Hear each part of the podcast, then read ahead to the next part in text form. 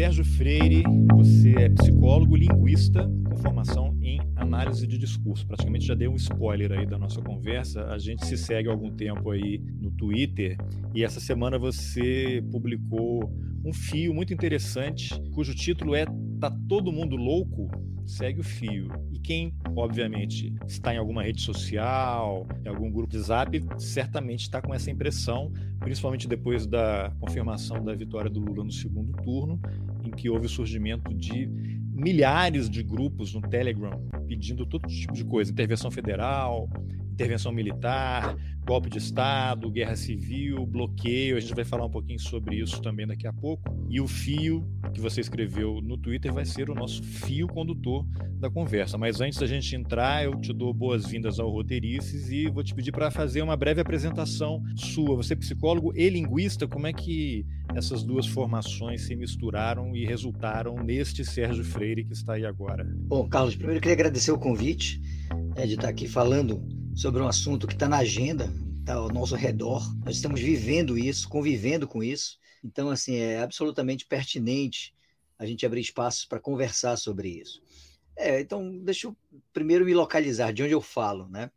Eu sou linguista, você falou aí, né? Minha formação é, é meu doutorado é em linguística, eu fiz doutorado na Unicamp, na área de análise do discurso. É, sou professor da Universidade Federal do Amazonas, é, faço parte do programa de pós-graduação em letras da universidade. Também sou vinculado ao LabCRI, é um laboratório de psicanálise e criatividade, criação da, da UFAM também.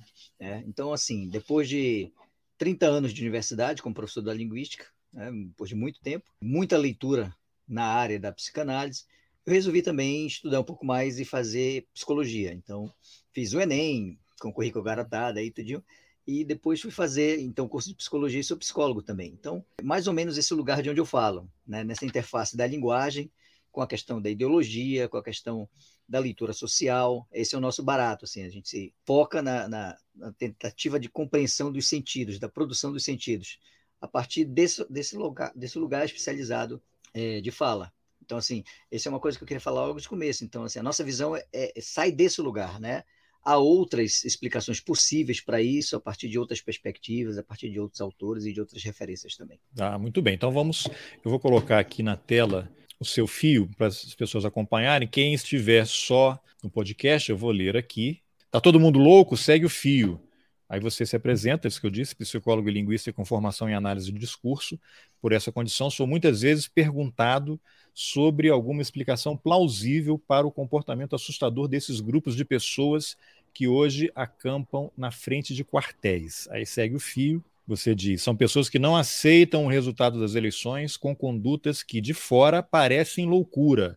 Podemos buscar explicações a partir de vários vieses, mas vamos fazer o recorte a partir desses dois lugares, a partir dos quais me sinto confortável: psicologia e linguagem. Então eu vou pedir para você seguir daí. O, que está acontecendo que essas pessoas estão é, diante dos quartéis? Quem acompanha aí, os jornais publicam uma coisa ou outra, né? Mas quem está nos grupos, eu monitoro alguns grupos de, de Telegram, são coisas assim impressionantes, né?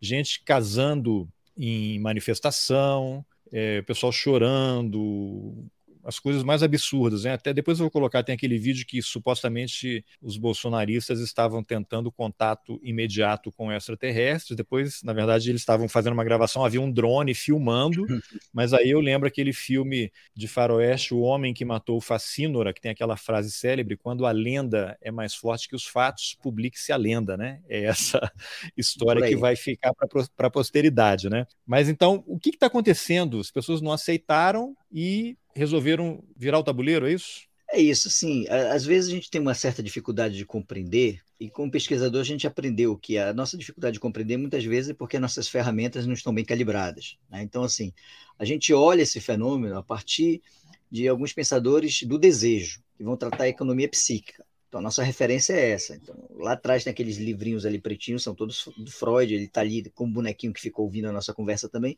Então, essa é a nossa referência. A gente vai falar, tentar dar uma explicação para esses fatos a partir disso, né, da economia do desejo dessas pessoas. O que, que move essas pessoas? A primeira pergunta que a gente faz é isso: o que, que move essas pessoas a entrarem nesses grupos? E a gente está falando especificamente do grupo dessas pessoas que estão acampadas em frente de, de quartéis, etc. e tal mas a grande parte dessas explicações elas funcionam igualmente para grupos da mesma natureza. Né? Então, assim, não é muita novidade que a gente está falando, é claro que a gente tem as especificidades desse grupo, do cenário brasileiro, do papel da religião, principalmente a religião neopentecostal no Brasil. Então tem, tem um caldeirão aí também que vai trazer uma, uma especificidade. Mas a, o estudo de grupos é, é, algo que não é novo. Na nossa referência, que é a referência da psicanálise, a gente vai ter muita coisa produzida pelo próprio Freud a partir daquilo que a gente chama da virada de 20. Quer dizer, a partir de 1920, o Freud começa a escrever textos para analisar a sociedade. Né? E a gente vai usar esses textos esses textos como referência para tentar entender o que é está acontecendo. Então, assim, em 1920 ele publica Além do Princípio do Prazer, dizendo que as pessoas não são movidas só pelo prazer, elas também têm um, uma pulsão de morte que as leva a fazer coisas assim inacreditáveis, né, contra si próprias e tal, sem que percebam. Em 21 eu acho que é o livro mais fundamental para a gente entender isso tudo que está acontecendo, Carlos, que é, é, Psicologia das Massas e Análise do Eu, em que, exatamente, né, ele, vai, ele vai trazer é, um estudo de como, a partir de uma crítica que ele faz a outros autores da sociologia, como que essas pessoas entram nisso e por que, que elas entram nisso. E você lê esse livro, ele é de uma atualidade espantadora. Assim, você, você começa a ler e você diz, meu Deus, parece que está descrevendo o que está acontecendo aqui no Brasil. Uma reportagem, basicamente. É, exatamente, é uma reportagem, né? uma narrativa do que está acontecendo. Desculpa, esse livro, esse livro do Freud dialoga com esse aqui, que é Psicologia da, de Massas do Fascismo, do, eu nem sei pronunciar direito, Wilhelm Reich. Reich, isso, Exatamente, né? Então, o Racha é outro autor que vai trabalhar a questão da, da, do, da, psicologia de grupos também, né? São vários autores que trabalham isso aí. E o Freud vai trabalhar é, ainda, né, dentro dessa nossa temática, em 1927 ele publica O Futuro de uma Ilusão, em que ele vai desdobrar um pouco do que ele descreveu antes para falar da religião, mostrando o funcionamento, a dinâmica do funcionamento do pensamento religioso, de como as pessoas entram nisso.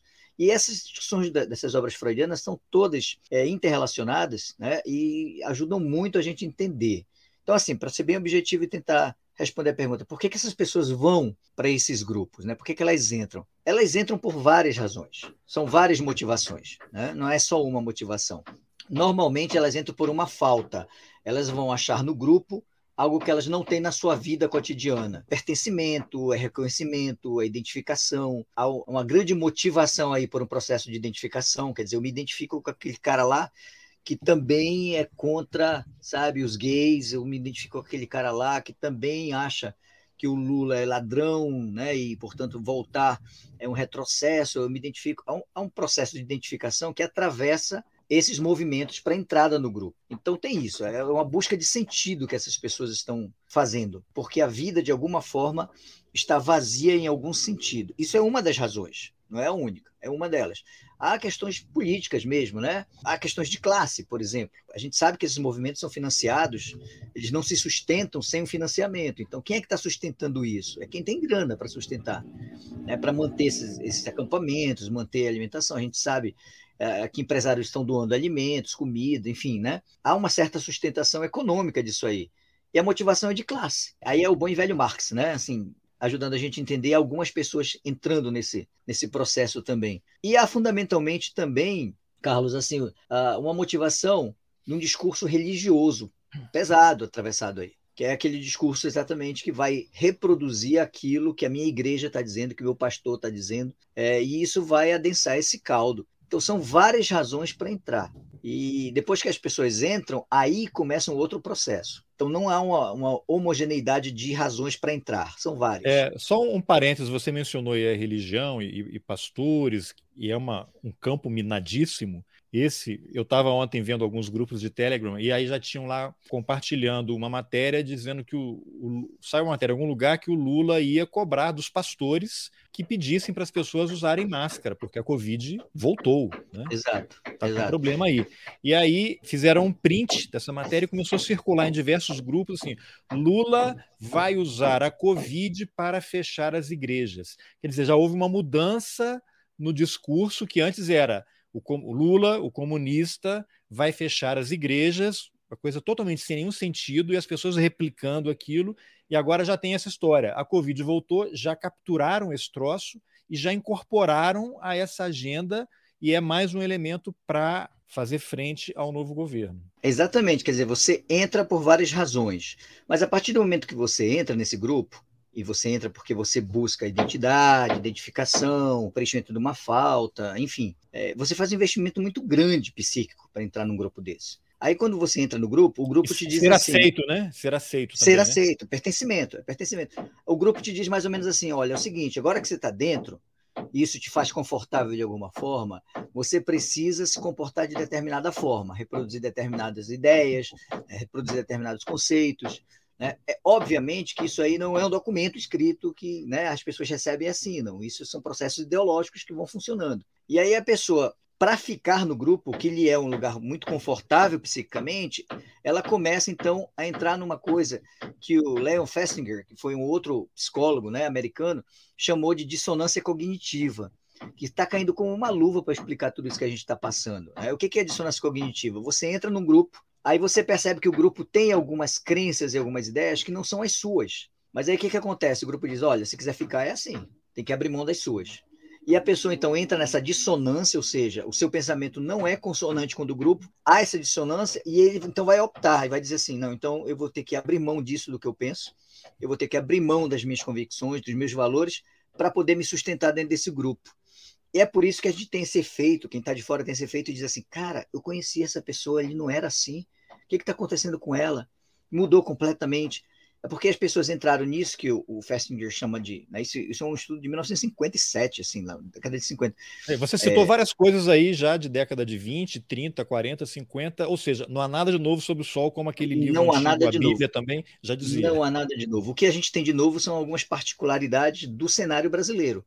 Mas em termos de teoria de grupo, isso aí é uma preocupação que desde, desde o começo do é, século. Depois eu vou pedir para você comentar, porque um outro elemento, talvez, o que tem de novo também é uma coisa chamada algoritmo. Plataformas. Sim, redes sociais digitais. Redes sociais, vamos entrar nisso. Mas eu queria só, vou, em cima do que você falou, não sei se o termo que eu vou usar agora está errado, você me corrija tem a ver com lavagem cerebral. O cara entra no grupo por várias razões. Ele pode, por exemplo, vou inventar um número aqui aquele grupo defende 10 coisas, ele concorda só com duas, mas ele quer ser, ser aceito por algum motivo. Ele tem um problema em casa, ele está frustrado, ele perdeu o emprego, terminou um relacionamento, alguma razão qualquer, ele identificou dois pontos de contato que ele se identifica e ele vai para lá. Tem os outros que ele não concorda. Dá para dizer que ele passa meio por um processo de lavagem cerebral, e aí tem aquela coisa de rito de passagem, rito de aceitação, e ele vai sendo moldado ao longo do tempo, e quando ele chega no final, é essa pessoa que você mencionou. Mas eu conheci esse cara, Exatamente. ele não era assim. Eu falei muita bobagem aqui? Não, é isso mesmo, porque o Freud vai dizer o seguinte: o preço para o pertencimento ao grupo é a abdicação do self, do ego.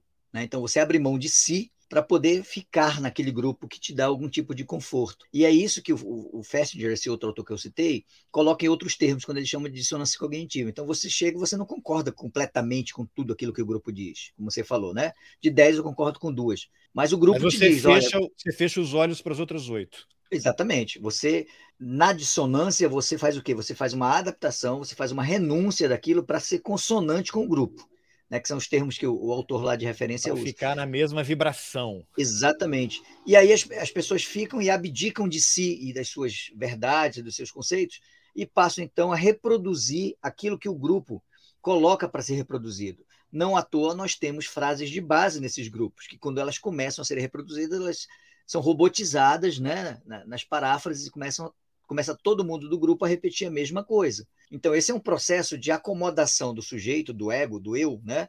em relação ao grupo para ele não ser expelido, porque ele já foi para o grupo para buscar algum tipo de conforto psíquico. Então ele aposta tudo. O investimento psíquico é muito alto, Carlos, para ele, sabe, de chegar e desistir. Alguns desistem, desistem. Tem uns que dizem, não, pô, isso não é para mim.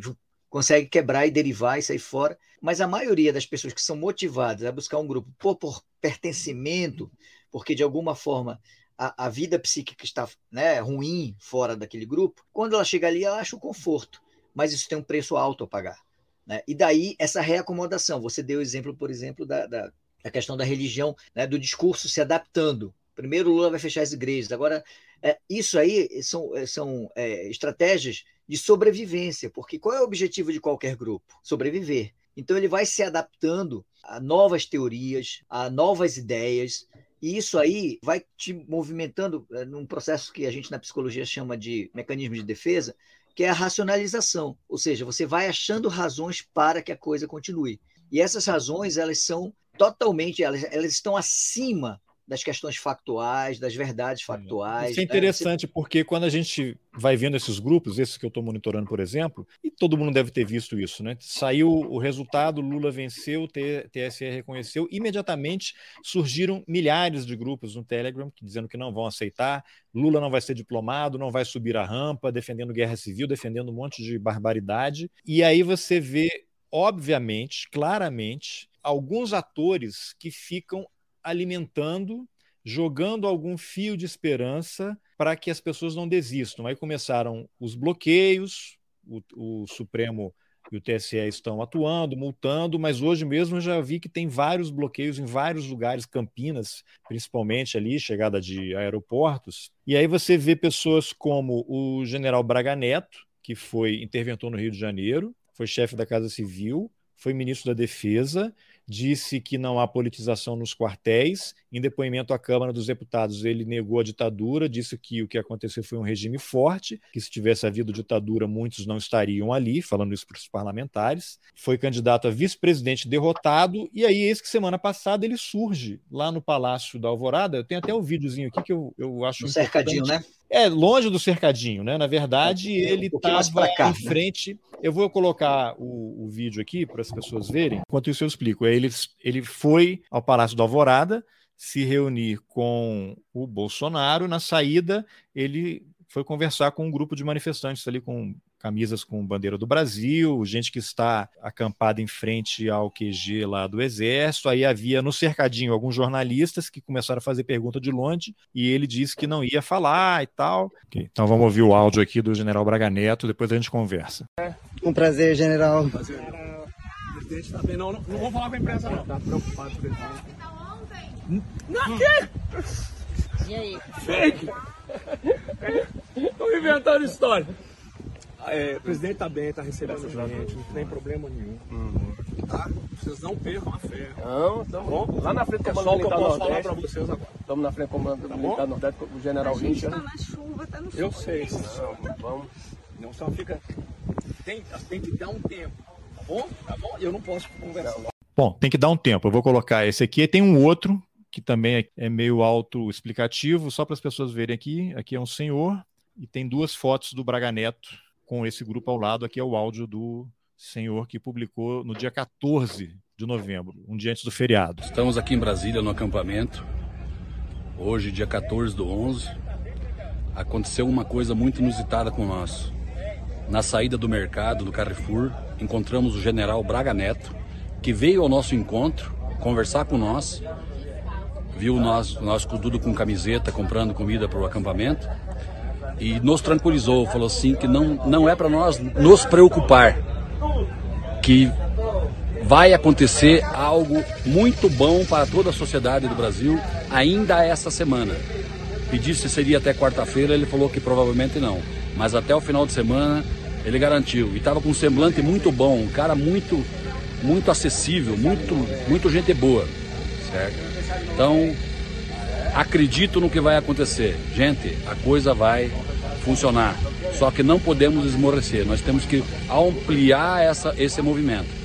Ontem aqui tinha um, mais de meio milhão de pessoas aqui no, na, na, frente do quartel. Amanhã provavelmente passa de 2, 3 milhões. Então, gente, tá vindo gente de tudo que é lado.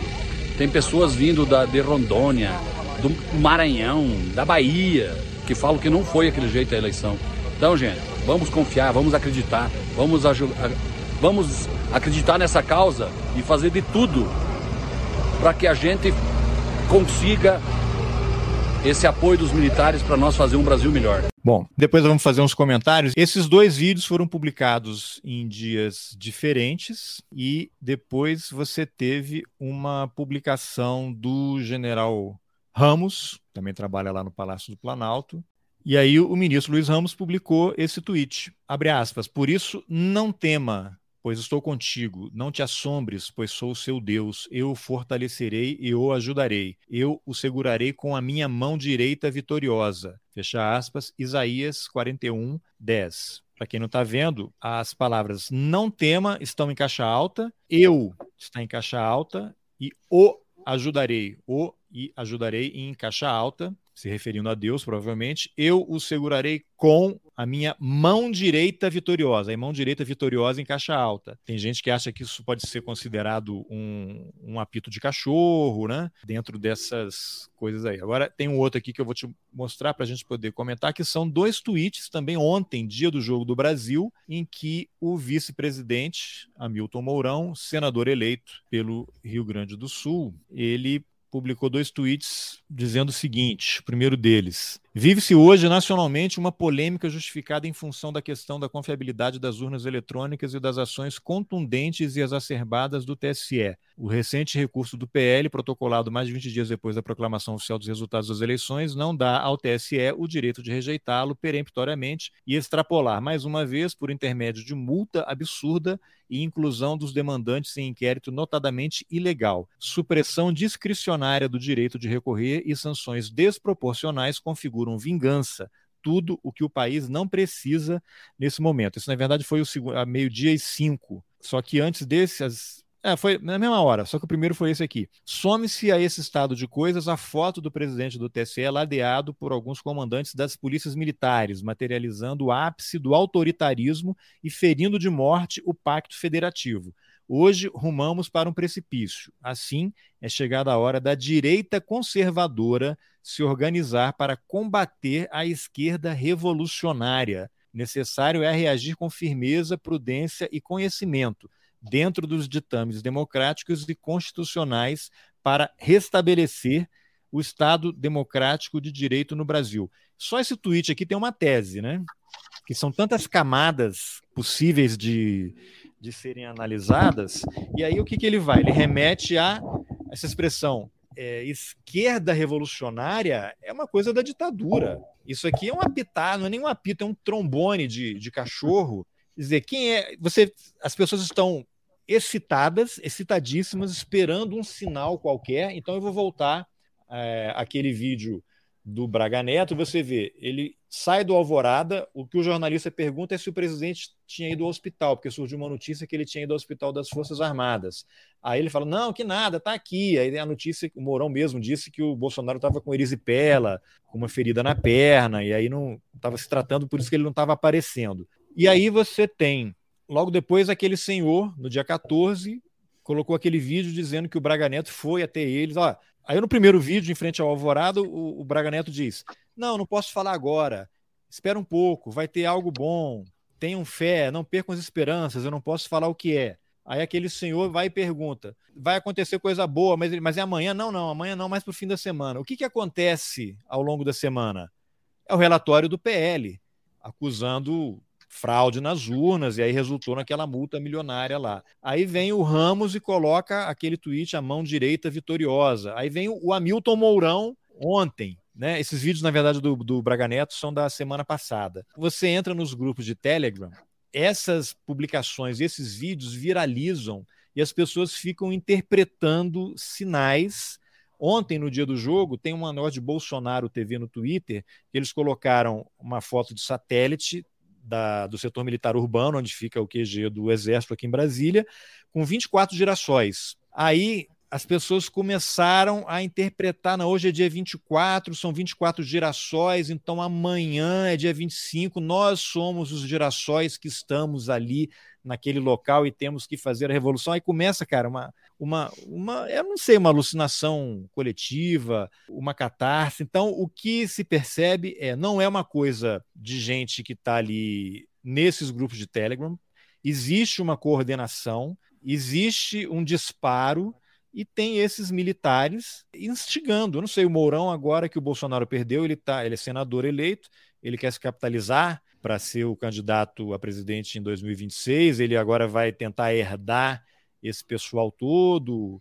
Eu não sei, foram muitas coisas aqui, mas a impressão é que são é coisa de QAnon, né? Aquelas teorias da conspiração que as pessoas embarcaram e são Imagina você tá numa arena, os leões famintos e o cara vai jogando uma carne ali, ó, agora come aqui e você fica mais dois dias. Então, daqui a 24 horas vai ter alguma coisa. Aí não acontece. Não, são mais 72 horas. Os militares não podem agir agora porque senão vai colocar tudo a perder. Eles precisam que algo aconteça para eles poderem agir. E com isso vai a minha impressão, não é uma análise só minha, né? É que eles estão nessa mobilização para empurrar com a barriga essa crise, deixar esse pessoal mobilizado para 1 de janeiro eles saem do governo, porque a, até 31 de, jane... de dezembro é responsabilidade deles. A partir do 1 de janeiro, é o governo que está entrando que vai ter que lidar com manifestação, com bloqueio, com esse pessoal acampado em frente a quartel. Não sei se eu viajei demais aqui nessas coisas e estou vendo fantasma onde não existe. Queria te ouvir.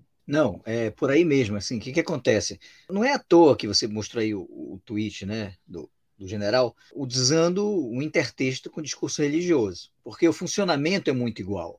É, depois, alguns comentários, por exemplo, do fio que eu fiz no Twitter foram nessa direção. Muitas pessoas dizendo: Nossa, eu estava lendo isso, eu vi, me vi na época que eu era da igreja, era o mesmo funcionamento e tal. Ainda bem que eu saí disso. Então, assim, muitos, muitas pessoas comentaram isso, é, Carlos, assim, nesse sentido. Então, por quê? Porque o funcionamento é muito parecido com o funcionamento do, do discurso religioso. Né? Então, as pessoas acharam na figura do Bolsonaro que ascendeu politicamente por uma série de cenários aí, né, enfim, da, das passeatas contra Dilma, né, a prisão do Lula, aquela coisa toda, a construção toda do, do imaginário do nós contra eles, do comunismo, aquela coisa resgatando é, o nacionalismo e tal. Então, a gente teve todo esse cenário que construiu a possibilidade do Bolsonaro um deputado do baixo clero, assim, sem nenhuma tradição. Todo mundo sabia quem era o Bolsonaro, não é novidade nenhuma o que ele fez, o que ele falava agora como presidente. Como é que o Bolsonaro chegou lá? Porque ele catalisou exatamente essa figura do líder, que representa tudo aquilo que a gente, né, eu estou generalizando, assim, a gente como sociedade brasileira é misógino, preconceituoso. Então, estava ali institucionalizada uma figura. E é assim que funciona no discurso religioso. Você tem o líder, e o líder é infalível. Então, tudo de bom que acontece, a gente atribui ao líder. Tudo de mal que acontece, você atribui aos inimigos do líder. Ah, o governo Bolsonaro. Não só foi... o líder religioso, mas eu estou lendo também esse livro aqui do Alisson Mascaro. Não, é, é, fascismo, o... é o líder fascista. Também, né? Porque exatamente é o mesmo funcionamento, porque é o mesmo funcionamento. Você tem uma denegação da verdade factual para poder afirmar uma tese que justifique a sua verdade construída. E isso às vezes vai num extremo que beira realmente o delírio psíquico. São surtos psicóticos, é igual esse lance do, do disco voador e tal. Tem umas coisas assim que chegam é, a beirar. Porque, assim, Freud diz que a gente tem três estruturas de personalidade: neurótico, que somos nós do dia a dia com as nossas neuroses, né? que é a melhor das estruturas, porque isso aí a gente cuida na, na terapia. Você está dizendo tem... que eu sou neurótico, é isso? Nós todos somos. É, é, é melhor ser neurótico do que ser outras coisas.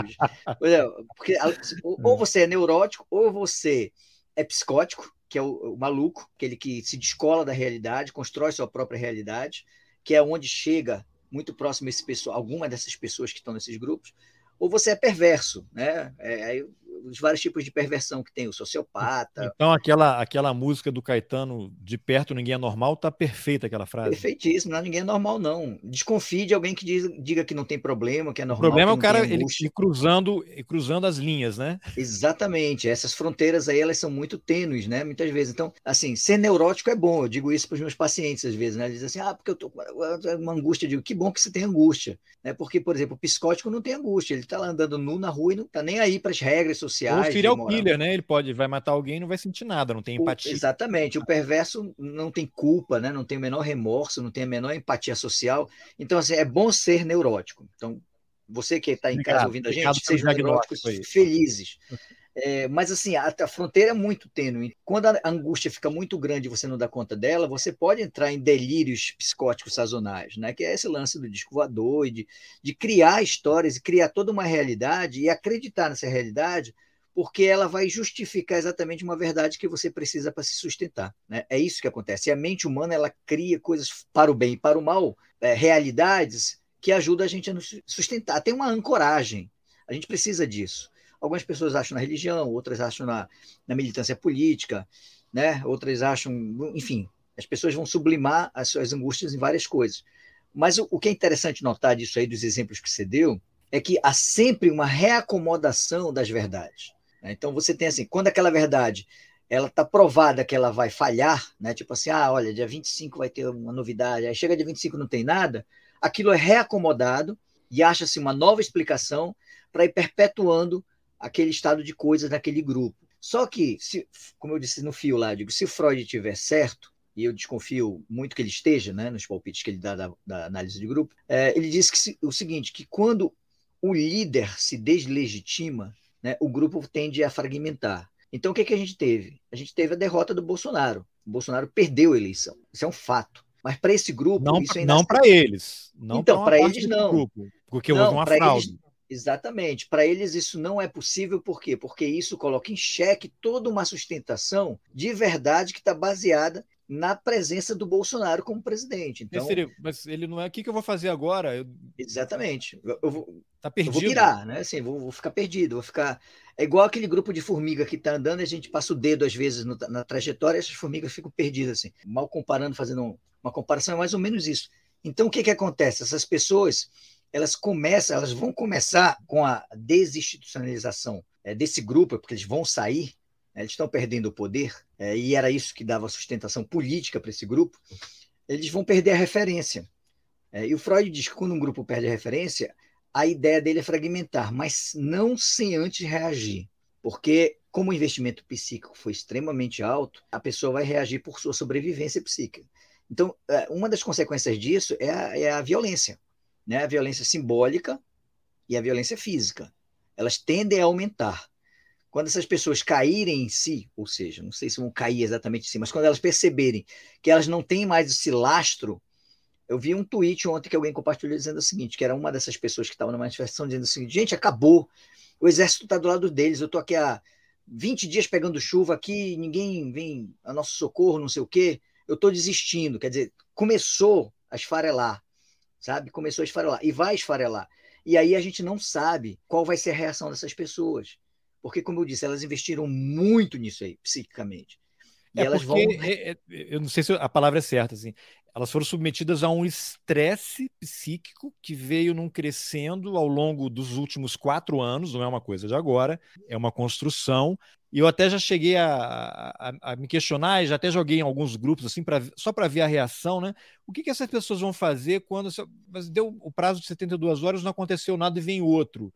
O que, que essas pessoas vão fazer quando o Lula subir a rampa? Pois é. Pois é, é, a gente não sabe. Né? O que a gente sabe é que elas vão reagir de alguma forma. Isso com certeza. E a história mostra que essas reações elas são muito extremadas.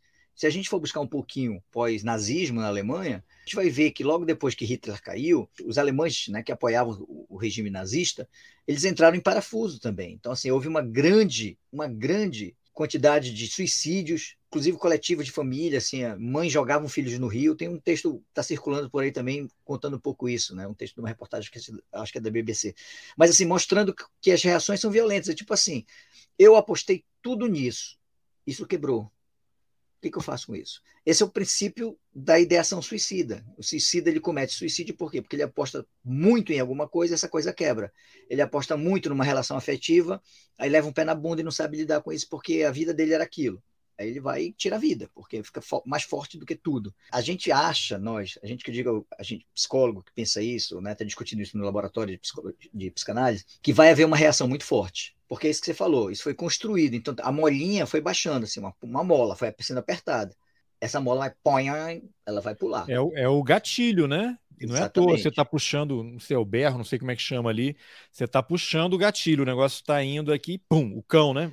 E, é, e, essa reação vai ser violenta, isso a gente sabe. Então a gente precisa, assim, estar tá muito atento a isso, né? A gente que eu digo somos nós que temos uma preocupação social, temos uma, uma empatia social né, com essas pessoas, nos preocupamos com o sistema de suporte de saúde, né? Nós somos psicólogos, então a gente está preocupado com isso. A gente vai ser extremamente demandado, não pelas, por essas pessoas em si, porque elas não vão procurar psicólogo, elas acham que elas não precisam disso. Mas assim, a sua é rede. O alcoólatra que acha que não é alcoólatra. Exatamente. É, é, é isso fica assim invisível para a pessoa. Né? Enquanto ele não se convencer e tomar a decisão de buscar ajuda, nada, não, não há nada funcionar. que alguém possa fazer. Daí, aí alguém pergunta assim, professor, mas qual é a saída disso? Eu disse, eu não sei, mas assim, uma coisa é certa, né? De novo, usando a teoria. Cara, ainda bem que você falou não sei, porque se você dissesse que tinha, eu já ia encerrar a entrevista aqui. Significa é, que você não, é um neurótico normal. É, exatamente, assim, a gente não sabe o que, vai acontecer e nem qual é a saída. Uma coisa é o seguinte: Freud aponta que as pessoas entram no grupo né, por uma questão pulsional de desejo, libidinal, né? Assim, é, é uma coisa muito forte. E a única forma de sair desse tipo de, de situação, e aí ele é extremamente poético quando ele fala disso, isso é o afeto, é o amor. Então, assim, o que vai sustentar essas pessoas nessa queda delas é a sua rede de proteção afetiva, né? Então a gente tem que cuidar dos nossos que se foram nessa viagem alucinógena aí. Ficaram pelo cam... foram ficando pelo caminho desde 2000 e sei lá qualquer coisa. Por aí. E eles vão voltar, mas vão voltar quebrados pra caramba. Então, assim, se você tem afeto, tem amor, a gente vai ter que ser acolhedor e ter um pouco de empatia, né? Porque chegou no extremo em que a gente chegou a fazer chacota, a, né? A, quer dizer, porque foi criado esse ambiente de nós contra eles. Então, também o pessoal do outro lado reagiu. Né? É, ontem eu até vi uma, uma pessoa colocou num grupo aqui de Telegram se queixando assim, mas não vai acontecer nada. Eu estou aqui em frente ao Palácio Duque de Caxias, tem meia dúzia de gato pingado e os meus parentes petistas ficam fazendo brincadeira e zoando com a gente chamando de maluco, não sei o que. Eu estou desanimando. Exato. E essas pessoas, como eu disse, quando o líder, né, isso quer dizer, eu disse não, Freud disse, quando o líder desaparece, né, de alguma forma ele se deslegitima, o grupo vai tender a se esfacelar. E aí essas pessoas vão quebrar psicamente. E elas vão reagir, porque elas investiram muito pesado nisso. É. E a gente vai ter que, assim, o que cabe a nós, né? Eu acho que o que cabe a nós é exatamente construir redes de acolhimento para esse pessoal. É porque Por são duas coisas, né? Você tem o pessoal que vai que aderiu a isso por várias razões, está se decepcionando e está vendo que nada acontece, que aquelas promessas não vão se realizar. E quem é que vai ficar indefinidamente ali?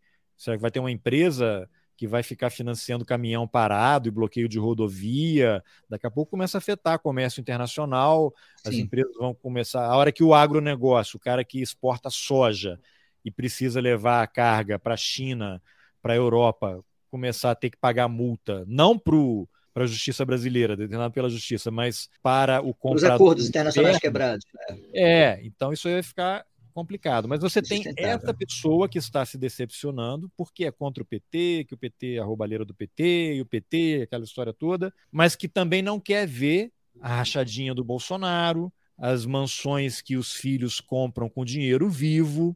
Você menciona isso, cara, é um não assunto. É, ignoram o, mas e o Lula? E o PT? É, é porque, porque isso é aquilo que a gente é falou negação, da né? dissonância. Né? É a dissonância, entendeu? Esse assunto é proibido, ele é silenciado porque ele não faz parte da possibilidade de sentido no grupo. Então, por mais que eu ache, né, assim, pessoalmente, eu sou contra a rachadinha, porra, eu sou contra. Eu sei que os caras compraram 50 imóveis em dinheiro vivo, isso é sintoma claro, né, sinal claro de corrupção e tal. Mas eu não posso falar isso, eu não posso aceitar isso, eu vou silenciar isso porque dentro desse grupo não cabe. Aquela história dos dois 10 que você colocou lá no começo, entendeu? Mas essas pessoas, à medida que isso fosse esfacelando e ele for percebendo que o grupo não lhe dá, não lhe dá mais uh, o conforto psíquico que ele tinha, ele vai voltando, ele vai entrando em dissonância com o grupo de novo e recobrando um pouco né, dos seus valores e tal, e vai rompendo com isso. Muito frustrado, por sinal. Muito frustrado. É. E daí que a gente está falando assim, qual é o efeito disso? Ninguém sabe. Porque a gente sabe que não vai ser um efeito muito bom. Né? Que é, essas é, pessoas elas vão voltar quebradas. É, aí tem outro tipo que eu vou falar daqui a pouco, mas antes eu quero mostrar esse vídeo. Esse, esse casal aqui, eu não sei como é que ele vai voltar. Isso aqui estava num dos grupos de Telegram. O vídeo que eu mostrei é um vídeo curtinho de um casal que celebrou o casamento, a cerimônia de casamento, numa praça ocupada por golpistas no Mato Grosso. É, é muito complicado, mas você percebe assim nesses atos como né, esses espaços eles mimetizam o sagrado. Então, assim, em vez de casar na igreja, eu vou casar ali naquele espaço que é o que eu tenho de mais sagrado. Então, é esse o recado de sentido que a gente interpreta, entendeu? Como, como analista de discurso.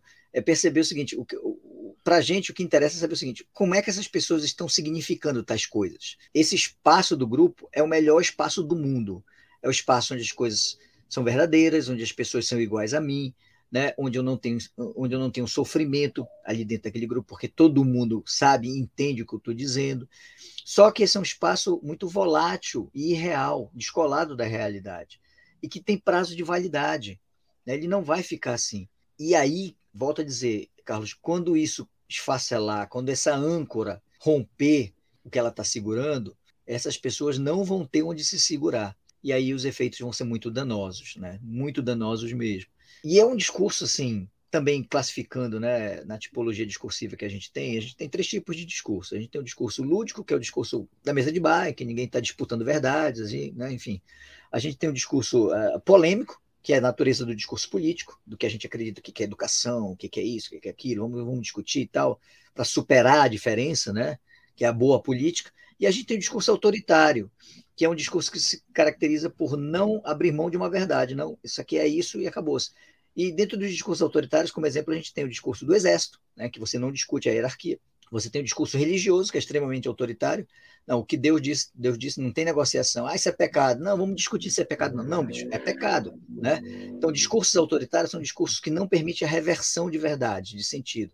E esse é um discurso extremamente autoritário, o discurso desses grupos, porque não há um outro sentido possível, a não ser aquele que circula lá dentro. Né? Então, tudo aquilo que chega, que contradiz, que contraria as verdades desse grupo, é, não, isso é coisa de comunista, não, isso é invenção, não, isso é perseguição do Supremo, não, a, o coronavírus foi uma invenção da China, né, para atrapalhar o mandato do Bolsonaro, quer dizer, a gente ouve coisas assim, extremamente absurdas, totalmente descoladas da realidade, porque é um discurso impermeável à sua própria verdade. Esse é o funcionamento. Mas nenhum grupo, nenhum discurso, isso é histórico, se sustenta eternamente. Então ele começa a quebrar, ele começa a vazar, ele começa a dissolver, as bordas começam a ficar mais maleáveis, e aí começam a sair e começam a entrar outras ideias outras verdades que vão acabar fazendo com que o indivíduo que está lá dentro acabe se desidentificando, é, não mais é, silenciando as suas verdades em nome de um grupo, mas começar a recuperar essas suas verdades individuais. E não, mas eu não concordo muito com isso, não, mas eu acho que o exército está do lado deles, cara, não está do nosso lado. Aí começam, então, a relativizar isso ao ponto de começar a esfacelar isso e fazer com que essas pessoas, então, se dissolvam como grupo e, obviamente, vão procurar outras coisas para sublimar suas angústias, né? Em outros grupos, vão voltar para a religião, ou vão chutar um balde com tudo isso e, né? E vou dizer, ah, não, não falo mais de política, eu não quero sair, vou sair da igreja. Enfim, são formas muito diferenciadas de reagir a isso. Fato que a gente está vendo é o seguinte: esse grupo está estressado no seu limite, está perdendo a legitimidade, a, a sustentação política, porque há uma, um esvaziamento dessa institucionalização do poder político que sustenta esse grupo. Isso é fato, né? o Lula ganhou, embora eles não aceitem isso, mas é um fato. É, e isso está fazendo com que essas verdades que são cotidianamente refeitas e capilarizadas pelas, pelas redes sociais, né, pelo Telegram, pelo WhatsApp, enfim, por esses grupos do, do, do, digital, isso vai fazer com que essas coisas daqui a pouco não tenham mais ressonância no próprio grupo. Isso é fato. Agora, quanto tempo isso? Qual o efeito disso? Quais as consequências? Como é que esse povo vai reagir? Também não sabe. É. Não sabe. Agora, Sérgio, esse daí é uma, é uma pessoa, né? essa que vai se decepcionar e ela talvez volte para o lugar de origem, que é a igreja. Ela, durante algum tempo, foi radicalizada né? Depois a gente vai uhum. falar ainda dos algoritmos aí, que eu acho muito importante. E ela volta porque talvez ela não cruze aquelas barreiras que você mencionou para poder ir para uma outra, um outro nível, né? Assim, falando em videogame, próximo Sim. nível que é mais agressivo. Esse é um tipo de pessoa. E hoje as pessoas não leem mais jornal. Conheço um monte de gente que, quando eu conhecia há 10, 15 anos, lia jornal, revista, livro. Hoje vive dentro de um grupo de WhatsApp e de Telegram, e ali é o que vale. Eu já cheguei a publicar é, uma matéria do Globo num desses grupos de Telegram com aquele vídeo do pai tentando passar no bloqueio com o filho que tinha que fazer uma cirurgia Sim. nos olhos e não conseguiu, só conseguiu depois. Mas eu fui atacado assim porque era uma coisa da Globo. Não joga isso aqui, ninguém assina Globo, ninguém pode, você não pode colocar isso aqui, não sei o quê, ninguém quer ver coisa da Globo, mas não é uma coisa da Globo, é um vídeo, é um fato. Não interessa, eu não vi, não quero ver. Dizer, as pessoas mas o cara está impedindo. Isso daí é realmente ser patriota, impedir um pai de levar o filho ao hospital para que ele não fique cego. As pessoas não querem saber, sublimaram isso daí. Pode acontecer qualquer crime, até tem um ou outro assim, ah, injustiças sempre acontecem nesses momentos de tensão e não sei o que, dá aquela passada de pano, né? A relativizada e tal. Esse é um tipo de pessoa, né? Esse que vai voltar para suas origens. Agora tem esse também que não vai voltar, que ele vai continuar se radicalizando ou vai continuar com o mesmo nível de radicalismo e ele vai o que tentar buscar em algum momento essa substituição para aquilo. O que eu noto aqui, e isso não só na mídia, Bolsonaro perdeu, parou de fazer live. A gente tem um momento de paz assim, caramba, você acordar e não ter um absurdo dele, uma, uma ofensa, uma agressão, e aí já tem gente dizendo, ah, Bolsonaro é frouxo, ele não sei o quê. E aí eu quero mencionar isso para fazer um link para você analisar, que é, você acha que... Mas aí as pessoas, o Bolsonaro é frouxo, ele não fala mais nada, cadê o nosso presidente? O líder sumiu. E aí você começa a ver o quê? Esse tweet que eu mostrei do, do Mourão, olha só, ele já está se posicionando. Ele talvez seja o cara que vai catalisar, porque ele vai ficar oito anos no Senado. E ele já está aglutinando. E ele é um militar, é um cara que já tem, já deu declarações públicas diversas elogiando o Carlos Alberto Brilhante Ustra, que é o único torturador reconhecido como tal pela justiça brasileira. Não houve condenação criminal, mas ele foi reconhecido como torturador, dizia que foi, foi era um chefe que respeitava os direitos humanos dos subordinados. Né? Você tem o Braga Neto que diz que não houve golpe de Estado, que foi um regime forte. Então eu percebo que é um movimento rei morto, rei posto. Né? Bolsonaro já vai desaparecendo tem o Mourão, outras figuras que vão ocupando esse espaço, e aí tem um, debate grande também em relação a o Bolsonaro é que botou as Forças Armadas no bolso, ou os militares é que, diante de uma série de situações, desde a Comissão Nacional da Verdade, que aí eles não aceitam aquilo, né? Eles não aceitam aquilo, e ali acho que foi um dos momentos que eles entraram de fato nessa articulação para derrubar a Dilma e dar finalmente o golpe tweets uhum. do Vilas Boas. Então você tem um vídeo que está nas redes, eu já divulguei várias vezes aí em vários episódios que eu fiz, do Bolsonaro fazendo discurso, lançando a campanha dele a presidente dentro da AMAN, numa cerimônia de formatura. Em 2014, Bolsonaro que foi proibido de entrar em instalações militares durante anos, anos.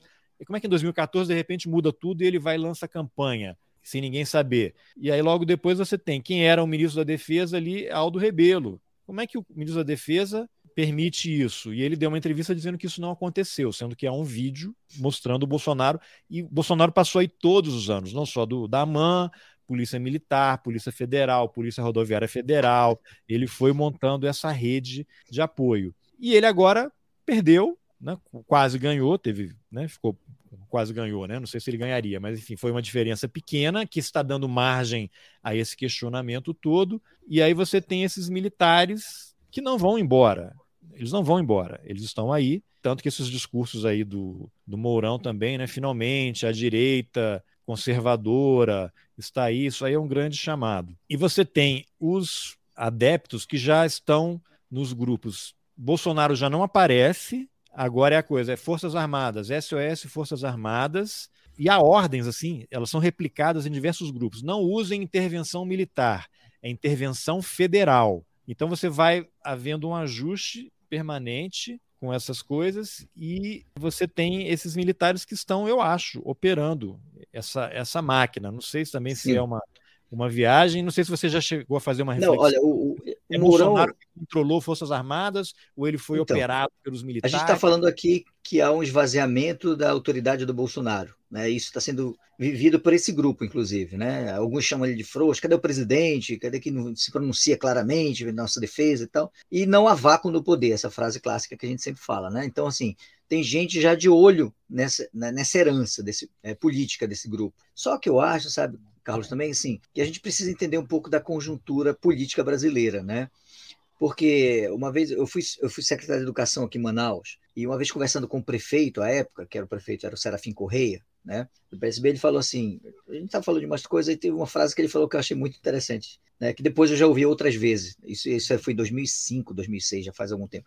Mas ele disse assim: olha só, a eleição é domingo. Se o prefeito que está concorrendo à reeleição não ganhar, na segunda-feira já servem café frio para ele o moço do cafezinho já vai servir café. Por quê? Porque é exatamente isso, do rei morto reposto que a gente está colocando. E aí a gente precisa é, olhar um pouco para trás, né, na própria dinâmica da política brasileira e perceber, por exemplo, né, que o que, que deu sustentação para esse grupo aí que está lá na frente ainda dos quartéis insistindo e tal. As Forças Armadas, esse discurso, né, que não é toda são todas as Forças Armadas, é um grupo, principalmente de militares da, da reserva, que, que se pronunciam, enfim, também teve a sustentação do discurso religioso das igrejas, que deu é, densidade a esse caldo, e dos políticos, desse congresso que a gente tem aí, que é um dos piores, historicamente, que a gente teve. Mas o que, que acontece? A gente conhecendo um pouquinho a história, a gente sabe o seguinte, que os grupos religiosos, eles sempre estão à beira do poder. Então, assim, o Lula vai assumir e eles já vão migrar também, como sempre fizeram. Né? Boa parte deles vai recompor essa relação de força com o governo, porque eles também querem a sua sobrevivência. Quer dizer, esses grupos não vivem sem o governo. Então, eles vão, de alguma forma, reacomodar esse discurso deles para se aproximar do governo, de alguma forma. Então, isso vai tirar sustentação pesada desse discurso que hoje a gente chama de, de, grupo bolsonarista. E a outra coisa, a gente sabe também como é que funciona a, a política do Centrão. Quer dizer, o Centrão também ele caminha de acordo é, com o cenário político. Então, daqui a pouco o Centrão está lá colado, já está colado. Porque primeiro, assim, o pronunciamento do Lira, por exemplo, é, logo depois da eleição do Lula, foi um, um claro aceno né, dizer assim, não, já era, estamos aqui desse lado agora. E, assim, e o Centrão vai caminhar também, então vai perder uma outra perna de sustentação imensa, a não ser que os eleitos, assim, Damares, né, Moro, esse, esse pessoal que ainda vai ficar ainda batendo tambor. Mas, assim, o Centrão, é, que não está nem aparecendo lá, o Baixo Clero mesmo, o pessoal do orçamento secreto, esse pessoal vai migrar e vai fazer acordos políticos com o novo governo. Desse tripé que hoje sustenta esse discurso bolsonarista, que é as Forças Armadas, eu digo parte dela, não é toda, né, a religião, com as igrejas, principalmente as igrejas neopentecostais, e os políticos do Centrão, desse tripé aí, duas pernas vão cair. Né? Então, assim, se o Mourão vai chegar e está se propondo a assumir a herança desse povo, mas ele vai assumir no outro cenário, sem a sustentação institucional, porque não vai ter um presidente que hoje tem, que deu essa sustentação, sem um discurso reverberante aí de Bia de, desse pessoal, né, da, Zambelli e tal, porque esse pessoal vai continuar batendo tambor, mas não vai ter a repercussão que tem hoje, porque hoje tem o lastro do governo federal, vai ficar residual, e, e sem, é, sem a religião, sem esses políticos, vai ficar só o, o, essa parte do exército, que é, são generais da reserva aí também. Então vai, vai, se enfraquecer, o cenário vai ser outro. Por mais que ele se proponha a assumir esse lugar de herdeiro, de figura catalisadora, ele vai assumir isso num outro cenário político. Uma outra Você chegou a fazer alguma análise em relação ao papel da mídia nisso? Porque uma coisa é você abrir espaço para uma reportagem em que você está apresentando fatos, e aí você tem um, um Bolsonaro falando os maiores absurdos, e você durante muito tempo, né? Agora mudou um pouquinho, depois vai ter umas recaídas. Ele fala um monte de mentira, aí o jornal vai e reproduz uma coisa laudatória. Né? Eu sempre lembro de um episódio lá do, do New York Times em que um, um senador republicano, o jornal publicou um artigo dele, o Trump ainda era o presidente, cheio de mentira. Cheio de mentira, e o editor de opinião, acho que estava folga, aí eu sub, mas enfim, cadeia de comando foi autorizado. E houve uma rebelião no próprio jornal. Os, os repórteres, os jornalistas ficaram furiosos porque não é possível o jornal abrir as suas páginas para um cara contar um monte de mentira, de fake news, de coisas distorcidas, um jornal do porte do The New York Times. E o editor foi demitido de opinião, pediu demissão, né, aquela coisa arranjada. Sim. Depois teve um outro veículo que fez uma, uma matéria, uma análise, eu acho, em cima desse caso, e o título era: O jornalista não tem que publicar os dois lados quando um dos lados é o fascismo. Você tem que entrevistar, você tem que ouvir as pessoas, mas o que você vai publicar não pode ser uma simples reprodução. Então, o que eu vejo aí, não vou ficar citando nomes aqui, mas em vários veículos, abrir espaço para artigo de Cássia Kiss. As pessoas estão defendendo o golpe, as pessoas estão numa dessas desses níveis aí que você acabou de mencionar, que não faz sentido você dar espaço em nome de um falso é, pluralismo pluralidade, ou, é, pluralidade, uma coisa assim, porque é, não, não dá, você está você tá soltando a coleira do fascismo e depois você não consegue botar a coleira de volta nesse pessoal. Então, aí você tem uma série de generais aí da reserva ou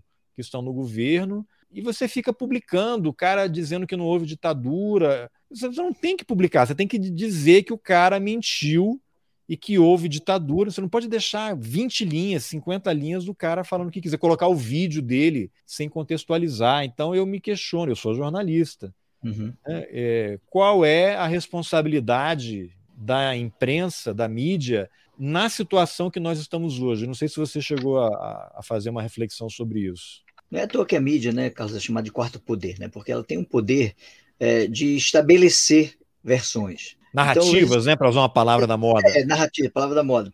Assim, o discurso, nós que estudamos discurso, o discurso é composto de três coisas: a sua constituição, né? ou seja, do seu, dos seus fundamentos ideológicos. Então, você lê um jornal, né, por exemplo, como o Estadão, que se posiciona politicamente, né?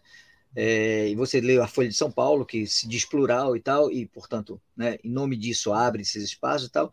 Então, assim, você tem ah, você tem a Jovem Pan, que se, né, se coloca num, num discurso bem claro, que a gente sabe que hoje foi de autofinanciamento, quer dizer, está saindo hoje, está começando a surgir as informações. Então você tem a constituição do jornal, do veículo, né, assim, ideológica, o que é legítimo, eu acho, né? Nos Estados Unidos isso é muito mais aberto do que aqui no Brasil, por exemplo. Nos Estados Unidos lá os caras assumem fazem, né? No Brasil, por conta de, do cenário político, eu acho que a gente teve um pouquinho mais de clareza nas posições políticas dos, dos grupos né, de, de, mídia, mas a gente tem também, além desse, né, dessa constituição ideológica, posicional dos meios de comunicação, a gente tem a, o, o, processo de formulação, que é imensamente importante. Como é que você formula a coisa? Eu me lembro que nós, eu, em 2006, não, 2005, eu estava terminando o doutorado, e a gente é, viu um fato, né, analisando jornais, manchetes de jornais e tal, era 2004. Não, não, Minto. Eu, eu, o presidente era o Fernando Henrique, era isso que é a informação importante. O Fernando Henrique era presidente e ele lançou um programa no Ministério da Educação que buscava alfabetizar os semiáridos, os analfabetos do semiárido baiano. Então, assim, mas não tinha grana para todo mundo, né? para todo o contingente de analfabetos. Então, assim, o programa é, ia atingir tipo 60% dos analfabetos, né? Essa era a meta do programa. E um jornal né, disse assim: governo Fernando Henrique é, lança programa de alfabetização que vai atingir 60% dos analfabetos do semiárido baiano. O outro jornal disse assim: governo Fernando Henrique deixa de fora 40% da população analfabeta. Parece é. paráfrase, né? Dizer a mesma coisa de forma diferente, mas não é. Não há escolha aleatória de linguagem. A formulação é extremamente importante para você estabelecer verdade. Quando você diz assim, o MST invadiu uma nova fazenda no Pontal do Paranapanema, a escolha de invadir já coloca, já se posiciona ideologicamente, porque quem invade é quem é fora da lei, quem não deveria fazer aquilo, né? Você tira toda a questão política do, né, do, do movimento e coloca e criminaliza pela escolha de uma palavra. Então você tem assim, a Constituição, você tem a formulação e você tem a circulação, como isso circula. Veja só, em nome dessa pluralidade, vou dar um exemplo concreto aqui. Saiu ontem o resultado do Prêmio Jabuti. É o prêmio de literatura. eu vi, vamos ver se é a mesma coisa que eu vi. Várias categorias. Eu fui jurado do Prêmio Jabuti esse ano. Né? Eu tive o privilégio de ser convidado para ser jurado na área de ciências humanas. Mas aí, na, na área de biografias, eu acho que isso estava no Twitter hoje rolando, né? Quem ganhou foi o Laurentino. E a Folha fez a manchete, não sei se você viu a manchete que a Folha fez, né? Quer dizer. Vou até colocar aqui, vou procurar aqui enquanto isso, você vai diz assim, falando. Assim, Laurentino Gomes ganhou o prêmio Jabuti e o, a biografia do Lula perdeu. É, na verdade, o título foi esse, Laurentino derrota, derrota, livro, derrota biografia de Lula. Você entende? Quer dizer, isso é formulação né? e a circulação. Então, isso vai criando um caldo né, de interpretação, de sentido, para o leitor que está acessando aquilo. Então, assim, para responder objetivamente a tua, a tua pergunta, a, a, a imprensa tem um papel fundamental em ajudar a adensar ou a desmontar determinadas narrativas que são, são construídas. É esse aqui, eu até fiz um, eu compartilhei, né? A manchete, da, o título da Folha é Jabuti 2022 premia Laurentino Gomes, que derrota a biografia de Lula. De Lula. Exato. Aí eu Exato. até fiz assim, mas derrotou só do Lula, não tinha outros participantes? Ele não Exato. derrotou todo mundo, não foi o único escolhido, né? Você vê que é uma coisa muito é, específica. É, Pois é, é disso que a gente fala em termos de formulação, porque quem faz análise de discurso é pela formulação, é pela materialidade linguística, pela língua que de fato se, se fala e se escreve, é que você vai chegar nos processos ideológicos, entendeu? Então, assim, você olha uma manchete dessa e diz, pô, quer dizer, tanta coisa para noticiar do Jabuti, né? E os caras estão focando em construir um, negócio assim, de colocar né, o Lula no lugar de derrotado, uma narrativa. uma narrativa de colocar no lugar de derrotado, de algo que não tem que ter credibilidade, que não deve ser valorizado e tal. É, é, é, o, é, o, efeito que fica, né? Então a gente tem, claro, né, a realidade é muito complexa. A gente tem, a gente falou aqui desse grupo bolsonarista, do que sustenta isso.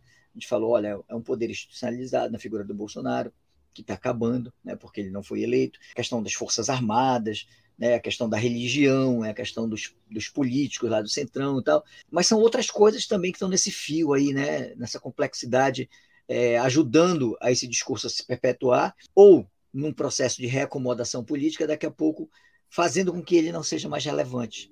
Né? Isso, é, isso é correlação de força, isso é do jogo político. É, a gente está falando de político não só em política partidária, mas da polis, né? da cidade, como a cidade se organiza, como os grupos se organizam, como a gente vai lutar contra coisas que a gente não acredita, né? que sejam é, dignas para o grupo social né, que atenda uma maioria, que seja mais inclusiva. Então, então, esse jogo político ele vai existir, ele deve existir, porque é, é essa política boa, é a política da superação da diferença. Quer dizer, você pensa diferente de mim, então vamos sentar aqui, vamos, vamos discutir o que, é que a gente chega, qual é o acordo que a gente chega para a gente, como sociedade, avançar um pouquinho, né, incluir o maior número de pessoas nessa nossa decisão, embora a gente pense diferente. Então, é a, a política da, da superação é a que a gente deseja, porque o que a gente está vendo nesses últimos tempos é uma política da supressão do outro. Né? Se o outro discorda de mim, eu apago o outro eu silencio o outro, inclusive fisicamente, né? Como no caso da, da LGBTfobia. Eu vou né? até te colocar na tela também aqui um outro. Eu fiz até um tweet hoje mais cedo, o que foi tirado de um dos grupos de Telegram aqui que eu acompanho, que é isso aqui, ó.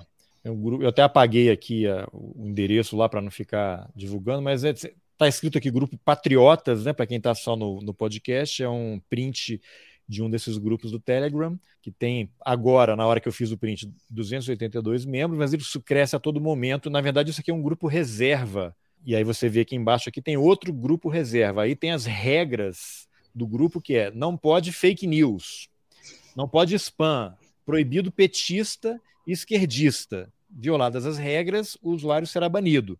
Lembre de compartilhar nosso grupo com outros patriotas. Aí aqui embaixo, como é o print, não, mas é, são links para outro grupo reserva, episódios da Brasil Paralelo, que é essa produtora especializada em vídeos negacionistas e revisionistas, canal Patriota, que é um outro canal aqui no Telegram, e tem o um Instagram do, dos Patriotas. Então, todo dia, e aí eu vou colocar aqui uma outra imagem na tela, que é a do Telegram também, em que eu acompanho vários grupos.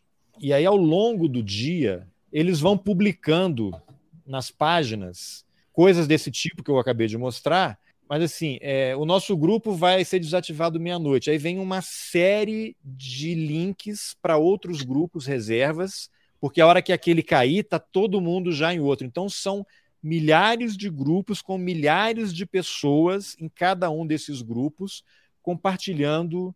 É, aí aqui, ó, uma mensagem, ó, tem que tem que parar tudo, virar o caos, só assim para virar algo. Forças Armadas não foi o povo, foi fraude, são, são ó, globolixo, aí tem textos, aí tem links, ó, com liber... sem se lutar com liberdade difícil, imagine sem ela, ataques pesadíssimos ao Alexandre de Moraes, aí eles chamam o Alexandre de Moraes de cabeça de ovo. E aí tem umas imagens que assim, que é um ovo quebrado no chão, todo espalhado, e aí assim, imagine que delícia quando isso acontecer, fazendo referência a assassinar o Alexandre de Moraes, né?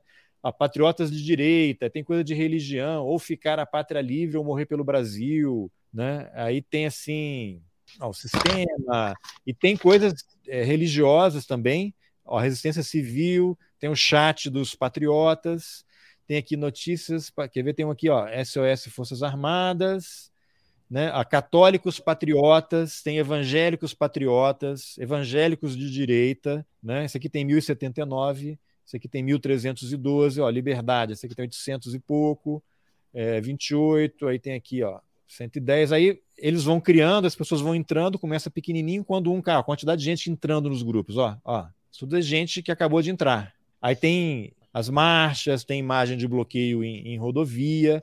Então você tem, ó, esse grupo aqui que eu entrei, ó, ele foi bloqueado no Brasil até o dia 20 de dezembro por decisão do TSE. Aí o TCE bloqueia um, já tem outros 30. Então, se não houver algum tipo de regulamentação, porque não é o TCE que vai ter que ficar fazendo isso, é o Telegram, a plataforma. Só que para a plataforma não interessa, porque isso aqui eles estão minerando, pegando informação claro. de todo mundo que está ali e estão vendendo, estão ganhando dinheiro e fazendo um monte de coisa. Então, queria até te perguntar também você tem a questão do algoritmo, desde aquele documentário lá, O Dilema das Redes, que explica muito Sim. bem como é que isso funciona. Você tem uma série de podcasts lá do New York Times também, chamado é o buraco, a toca do coelho, né? O buraco do coelho, The, The Rabbit Hole, em que eles mostram como é que a radicalização acontece. Aí tem desde uma explicação como é que o algoritmo funciona, e eles entrevistam o cara do YouTube, que é um francês que criou aquele mecanismo que faz o vídeo rodar um atrás do outro. Antes você acabava um vídeo, você tinha que procurar outra coisa. Agora não. O algoritmo busca, ele usa o exemplo clássico do vídeo do gatinho. Você gosta de gatinho, você está vendo um vídeo de gatinho fofinho. Quando aquele vídeo acaba, aparece outro vídeo de gatinho. Só que o gatinho que aparece, ele tem que ser mais fofinho do que o gatinho fofinho anterior. Senão você vai embora. Aquilo vai numa espiral que tem sempre um gatinho mais fofinho para a tal da economia da atenção para você não sair dali. Uhum. E isso vale para o outro lado, que é a radicalização. Então, se você está num grupo patriota, tem que ter guerra civil, tem que andar armado, porque o povo armado jamais será escravizado. O algoritmo identificou que você está nisso, ele vai jogar um outro e você vai para o nazifascismo um monte de grupo aqui, eu vejo. Tem gente nesses grupos que colocam links assim, aí você entra, tem aquela Vaporwave, né, que é aquela técnica que era um movimento artístico que foi meio capturado pela extrema direita e começa a mensagem. Aí você tem lá vídeos muito rápidos, que aí você quando eu já fiz isso, né, você vai devagarinho, você tem um frame lá que é o pessoal fazendo a saudação nazista, você tem o sol negro, é um frame. Você não não está percebendo, mas o teu cérebro está recebendo. Como é que o, você lida com essa história do algoritmo? Porque você tem tudo bem, o pessoal vai, alguns vão se desiludir, isso aqui não vai dar em nada e tal. Só que essa coisa é viciante, né? Aí você publica uma coisa, as pessoas curtem, você quer mais.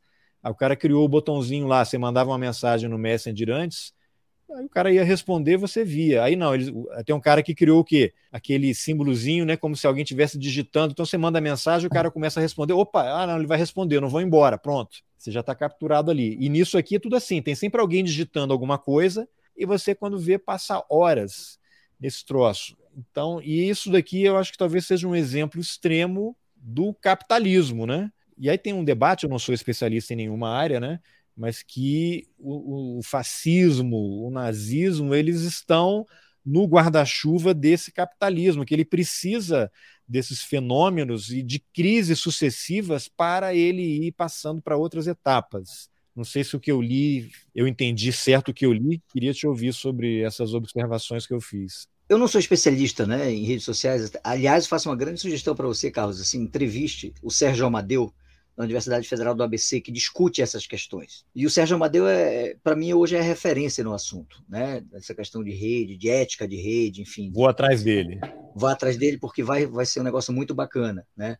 Mas, assim, a minha, a minha impressão em relação a tudo isso, né, é que a gente não tem saída fora da regulamentação, entendeu? A gente não tem saída. Só que, para muita gente, quando você fala em regulamentação, as pessoas leem como censura. E não é isso. Né? A regulamentação é exatamente criar regras para que não fique uma anomia, fique uma terra de ninguém. Porque o que a gente tem hoje é isso: você tem assim uma proliferação desses grupos por uma ação pontual né, do, do Tribunal Superior Eleitoral, quer dizer, você está bloqueado, mas é enxugar gelo isso, né? Porque as coisas Exato. vão acontecendo. Então elas vão tomando corpo. Agora, esses grupos, como eu disse, eles, sabe, eu penso que eles não estão soltos, assim. Isso tudo está acontecendo por causa do cenário que a gente vive. Quando o cenário se modificar, talvez isso diminua um pouco. Penso eu, penso eu, porque o que dá sustentação a isso é, é o lastro político, é o lastro do cenário atual que a gente está vivendo e tal. É, e outras coisas vão surgir, ainda que alguns com certeza vão ficar nesses grupos, ainda fazendo apologia a fascismo, essas coisas, esse tipo de coisa. Mas eu espero que isso, com uma reacomodação política, em médio e longo prazo, diminua. Mas isso só vai ser, penso eu, palpite, minimizado, mitigado mesmo com uma regulamentação de, desse, de, do funcionamento dessas redes assim. Que aí você já, já, entra numa outra confusão, né? Porque esse pessoal todo diz é que é, já vai para censura, né? É Exato. É censura, é a ditadura, né? Você fala Exato. em regulamentação, porque discurso de ódio para eles é liberdade de expressão. E se você faz uma crítica, você é bloqueado. Já vários, fui expulso de vários grupos aqui. exatamente. É. Apresentar um fato, você é bloqueado. Eles te banem do grupo. Por, por isso que a gente tem que discutir exatamente né, esses sentidos, porque a linguagem é muito legal por isso, a linguagem é simbólica. Então, quando você fala em regulamentação, tem gente que entende que isso é uma forma de organizar para conter os excessos, né, que são nocivos à sociedade, e tem gente que entende que é censura. E aí a gente vai para o pau da discussão política. A gente precisa democraticamente criar fóruns para discutir tudo isso e tal, e ouvir as pessoas que estão, de fato, é, trabalhando com isso, pesquisando isso, né, levantando empiricamente dados e tudo. É, e daí, de novo, eu reforço a minha sugestão para se conversar com o Sérgio Amadeu, que eu acho que é a é, pessoa ideal outra... para falar sobre isso. Outra pessoa também que eu recomendo, estou para fazer uma entrevista com ela, que é a Letícia Cesarino, que é uma antropóloga sim, da Universidade sim. Federal de Santa Catarina. Ela tem esse livro aqui, O Mundo do Avesso. do Avesso, Verdade e Política na Era Digital, em que ela faz uma análise desse ecossistema das ela vai a, Darwin, ela circula, transita por vários campos aí das ciências sociais porque se você pensar, tentar só, explicar o que está acontecendo. Coisas simples, mas como elas têm um impacto muito grande na vida das pessoas. Se você colocar assim, lá no Google Translator, né, você coloca assim, uh, the nurse helped the doctor. Ele vai traduzir assim, a enfermeira ajudou o médico. Parece uma tradução legal, ok, beleza. Mas por que, que a enfermeira ajudou o médico e não ou a enfermeira ajudou a médica? Né? Já que o inglês não marca o gênero. Por que, que traduziu assim? Por que, que o lugar Porque da enfermeira. O algoritmo já tem um viés o cara que escreveu o algoritmo. Porque não, não é, se você diz assim, ah, no algoritmo é, é tudo um e zero. Sim, mas a programação é feita por sujeitos ideológicos. É essa que é a grande questão, eu acho que é a grande discussão, entendeu? A gente não pode deixar isso ficar transparente. Tem que ter uma ética do funcionamento desses algoritmos também.